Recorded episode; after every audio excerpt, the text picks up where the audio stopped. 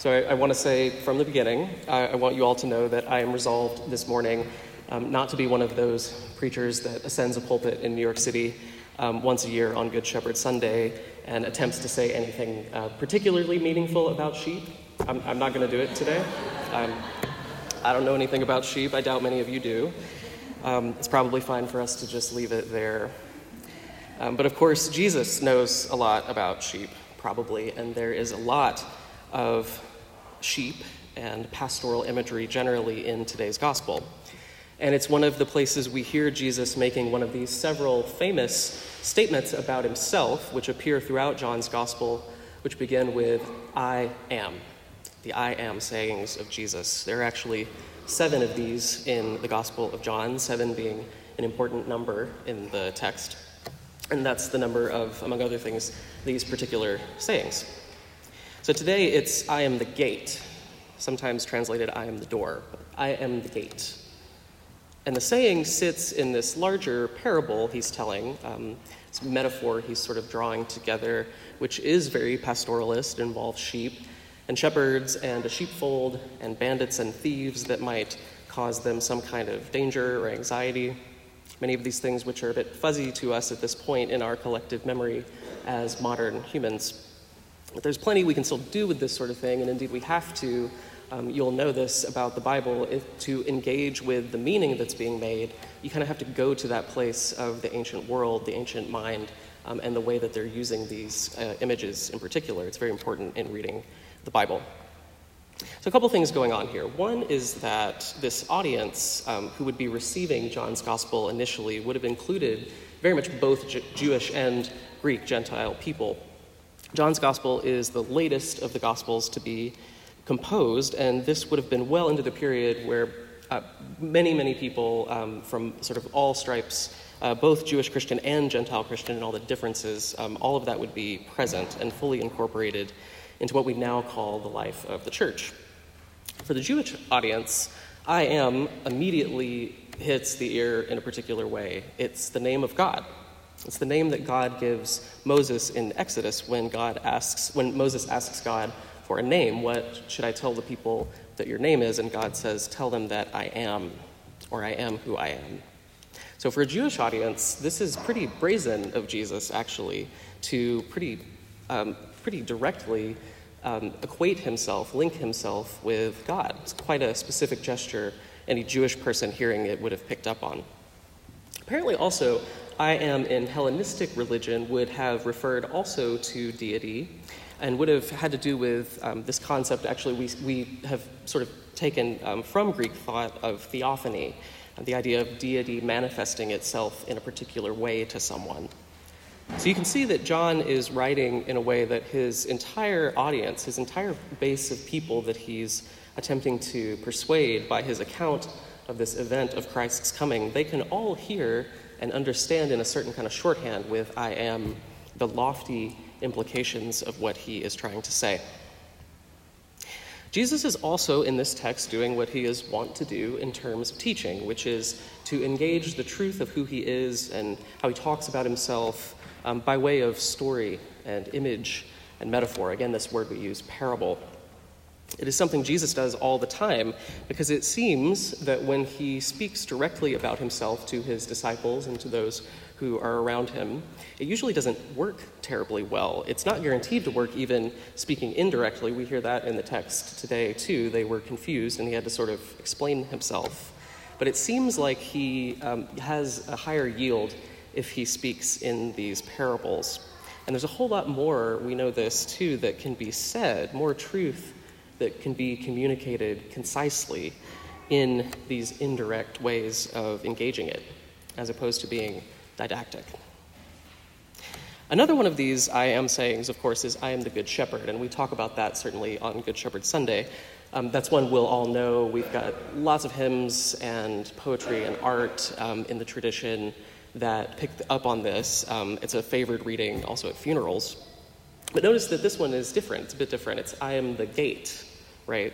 In this, Jesus is not the shepherd exactly, but he is the gate itself to the sheepfold, this enclosure that would have been the place where the sheep would have found a space of refuge and be corralled together. Raises some questions, of course, if we are to understand ourselves as the sheep, what is it exactly that Jesus is the gate to? Maybe we can think of it as heaven, or you'll hear more about it in the Synoptics as the kingdom of God, this new human community that is created by way of faith in Christ across all of these lines of human difference.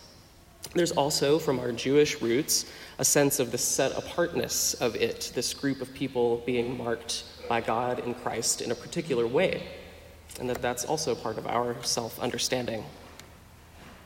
It's interesting to me to think about who or what the door is getting us away from. What is the danger out there exactly? And to note, too, Jesus' insistence on the uniqueness, his uniqueness, in the midst of what he calls thieves and bandits who have come before him. He wants to make a claim and say, I, am telling you, what I am bringing into the world here is something unique. My message does set me apart from those who are opposing it. If we think about the gate in terms of symbolizing rescue, refuge, asylum, I find that to be a very moving image of salvation in Christ. And there are all of these differently nuanced understandings of what Jesus is coming actually means for human beings, means for you and for me. Um, the posh sort of theological term you would use is what's your theory of atonement? What is it that you understand to be the specific meaning of what Jesus has done, his salvific action in the world? If the people of God are being saved by him, what exactly are they being saved from, and how, and what does it mean for them, for us to respond to it?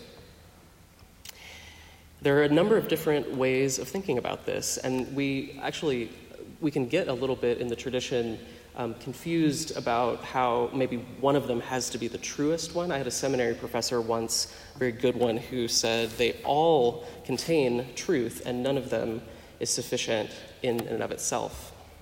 So if Jesus is the new Adam, that's a really good one, who teaches us a whole new way of being human. That's salvation.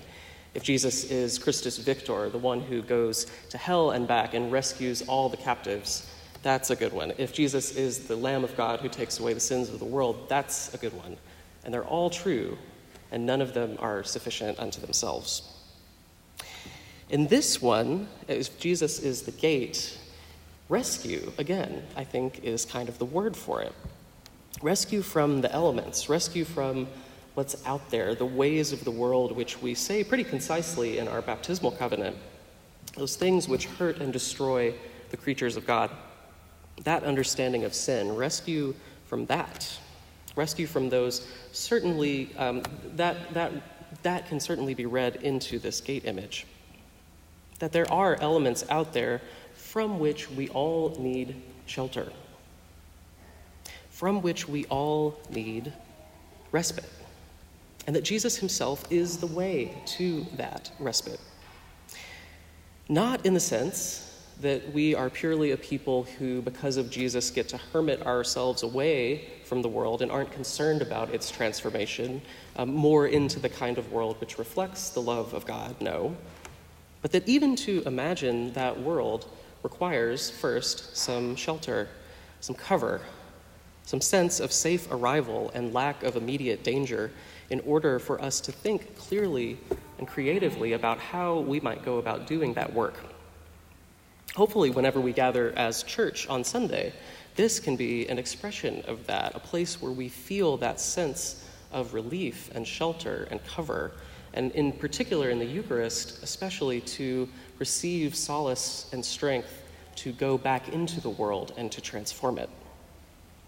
But Christ does this, does this for each one of us, and calls us each by name, offering us this shelter this rescue from all of those material and emotional, spiritual forces which set themselves against our fullest flourishing and that of our world. He tells us that He is the gate to that, that space in which to be able to take a breath, to not have to self edit, or to look over your shoulder periodically, to feel like you are among trusted friends and loved ones, and to begin to dream well about the way forward for God's world. Indeed, God in Christ opens this way for all of us, this way of the gate, and freely offers us entry, all of us. And all we have to do is enter and rest and celebrate. Amen.